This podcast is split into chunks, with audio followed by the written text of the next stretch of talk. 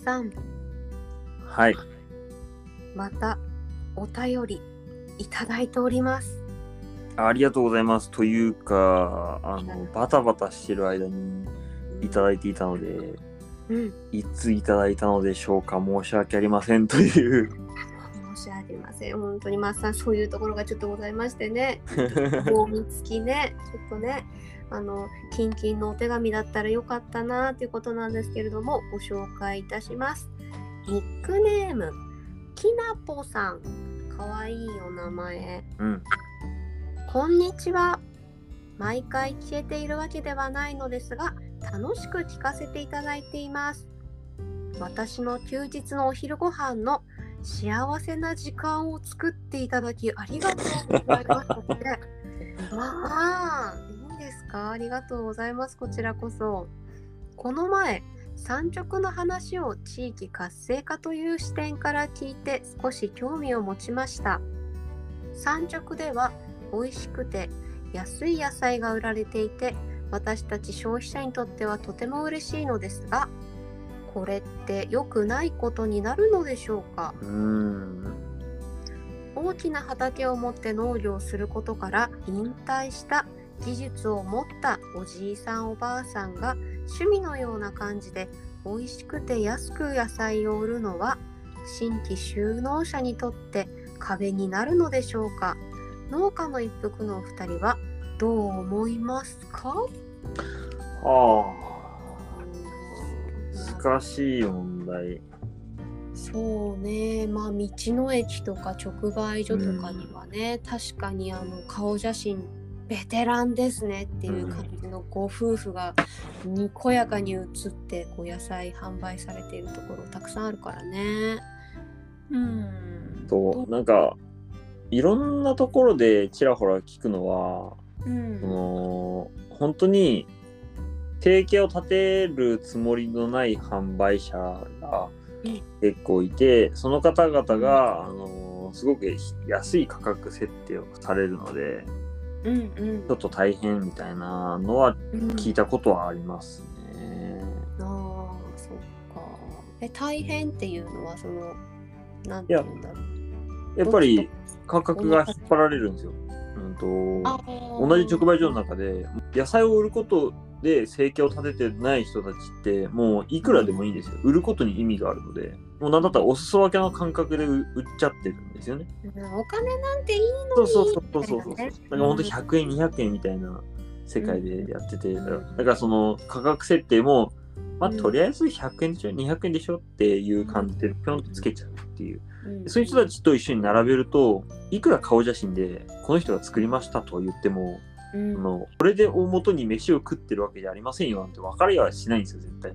まあね。すると、どう考えても同じものが隣に並んでたら安いものになっちゃうんですよ。確かに。鮮度も同じぐらいだったらね。ああなるわ。ってなると、結局売れなくて、その人たちの安い設定に乗っからざるを得ないっていう難しさがやっぱりあって、難しいなっていうのは聞いたことありますね。なんて言うんだろうそれをさこうまあさっきもきなこさんのメッセージの中にあったように大きな畑をリタイアしてからおじいさんおばあさんが技術を持って作ってるっていうだからそれがこうさ生きがいになっている方々もきっといるんだろうし、うん、それが楽しいってまあなんて言うんだろう。お。商売っていうのもあるけどそのなんて農業の楽しさみたいなものをずっとこの年齢を重ねても続けていってるような人たちがこうね丹精込めて作って本当にお金なんていらないけど作るのが好きだからっていうので出してる方もいるじゃない？きっと。そう、それをやめてくれとは言えないんですよね。なんかね。いや難しいねこれね。これだから仕組みの問題なのかなっていう気もしてて、うん。うまく住み分けできる方法を作るしかないような気はするんですよね。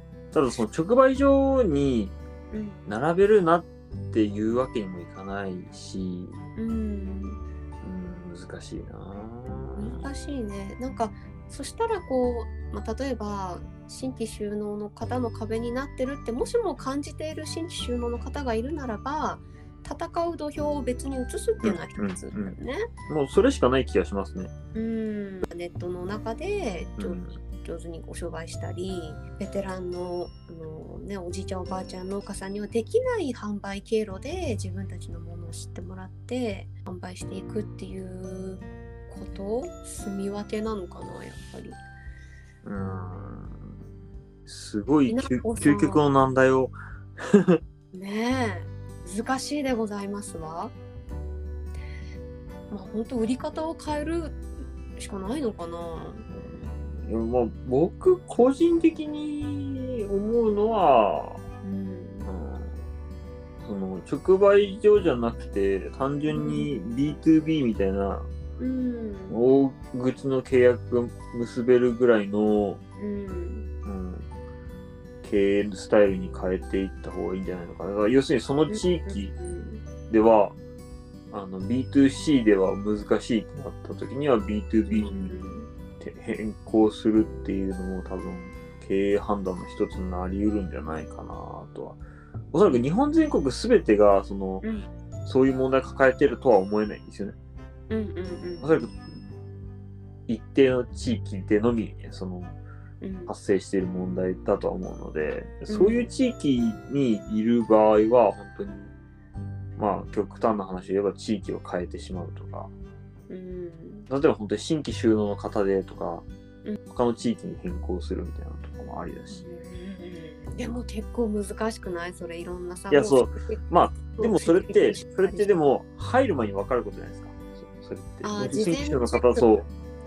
それをチェックせずに入ってから実はってなったらそれは単純にあのその入った方のあのね。リサーチミスなわけだから。ミスっていうことそう自分がどういうスタイルで経営を展開していこうって考えた時に、B2C でやりたいって思うんだったらうん。今その自分が行こうとしているところは果たして B2C に向いてるのかどうかとか、うん今例えば僕らみたいな後継者とかだとしたら今自分が住んでるその地域ではうん。B2C が向いてるのかどうかとか、当然だって土地勘じゃなくて何ていうんですかその僕ら住んでる空地って、うん。都市圏から遠いからはい。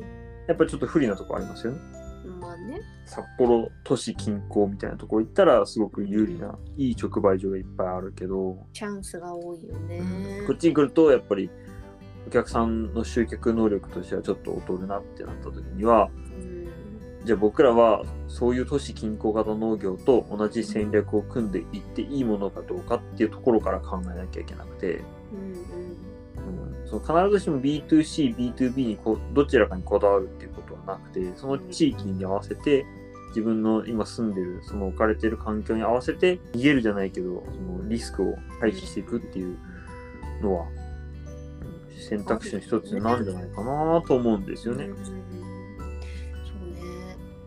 まあ新規収納するなら、まあ、自分が気になってる土地がどんな方法でどんな状態で農産物を販売してどれぐらい回ってるのかっていううん、やっぱ事前チェックの一つになるね。そうですね。直売所で売りたいならね。うん。新規収納者っていうのがちょっとどういう規模感にもよるかで全然違いますよね。まあ何作るかとうん。どういう規模感でやるかと、うん。かな？だからそうそういうのをなんかによってスタイルが全然違ってくるかなっていう。作る作物によっても違いそうだよね。足あ、のと思いますね。とかね、うん、例えば少し日持ちがするようなものなのか。それこそ、かこの間僕、インスタのストーリーでも上げたんですけど、うん。アメリカにうん。ニューヨークの近郊でイチゴを作ってるうん。人がいて、うんまあ、農家って言っていいのかな？農家なのかな？この人、うん。アメリカって広いじゃないですか。はいはい。で、都市近郊って農地がそんなにないから、うん。ニューヨークみたいな大都市にイチゴを下ろそうとなると、うん。結構早く取って、日数かけてニューヨークに入れなきゃいけないんですよね。そっかそっか。ってなると、硬いイチゴで、うん。なるとあそのアメリカの人たちってイチゴってそんなに美味しいイチゴを食べることがないらしいんですよと。うんうんうんうんなった時に、その人は、その、なんだ、古くなった建物っていうか、なんかい、その、空いてる建物を買い取って、その建物の中に、その、独自の技術を用いた植物工場を建てて、おおそこでなんていうのそのニューヨークのほんの郊外のところにー、うん。いちごを生産できる拠点を作ってそこからすぐに出荷販売できるようにするっていう。甘くて美味しいいちごそう。うんっていうあの手法を取り入れてる人がいて。うん。でこの間ニュースになってたのがその資金調達で55億円の資金調達に成功しましたみたいなうん。ニュースが流れてて、うん農業で55億円の資金調達っていうのはとんでもない額なんですようね。んでその人はもう完全にそのそのじ技術があればその世界中どこでも同じものが作れるらしいんですよ。ああすごい。そうだね。そう。うん場所があれば。ってなったらそういう規模感で言ってしまったらうん。新規収納もへったくれもないんですよね。そうだね。あの企業だよねもうそう。ねでもそれってでもある種新規収納には違いなくてまあね。いちごを生産する農家としてうん。新規収納だもんね。そういう規模感でいっちゃうともう話がまあでもこのきなこさん言ってるのは多分そういうのじゃなくていわゆる本当にもっと小さな面積でちょろちょろってやりましょうっていうとところだと思うんですよね。うん。うん僕その野菜農家っていうのやったことがないからうん。どういうなんて規模感っていうかうん。どういうかスタイルとかどういう経営状状態数字の組み方っていうんですかその経営に対するうん。何がいくらかってみたいなそういう経営の感覚っていうのが全く想像もつかないから、うんその果たしてその僕の中ではその B2C っていうか直売所みたいなのだけでうん果たして経営が成り立つほどの売り上げになるのかなっていうのをちょっと僕は想像がつかなくて。うん。いやでもほら恵庭の直売所カノナねえ沙織さん。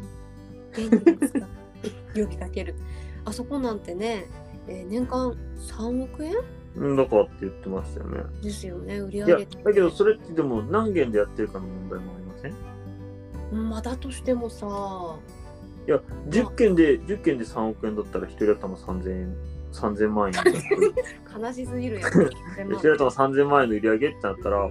100件でやってるかなでもっていう感じでどうなんだろうね。何件ぐらい100件でやっても300万じゃないですか1人頭。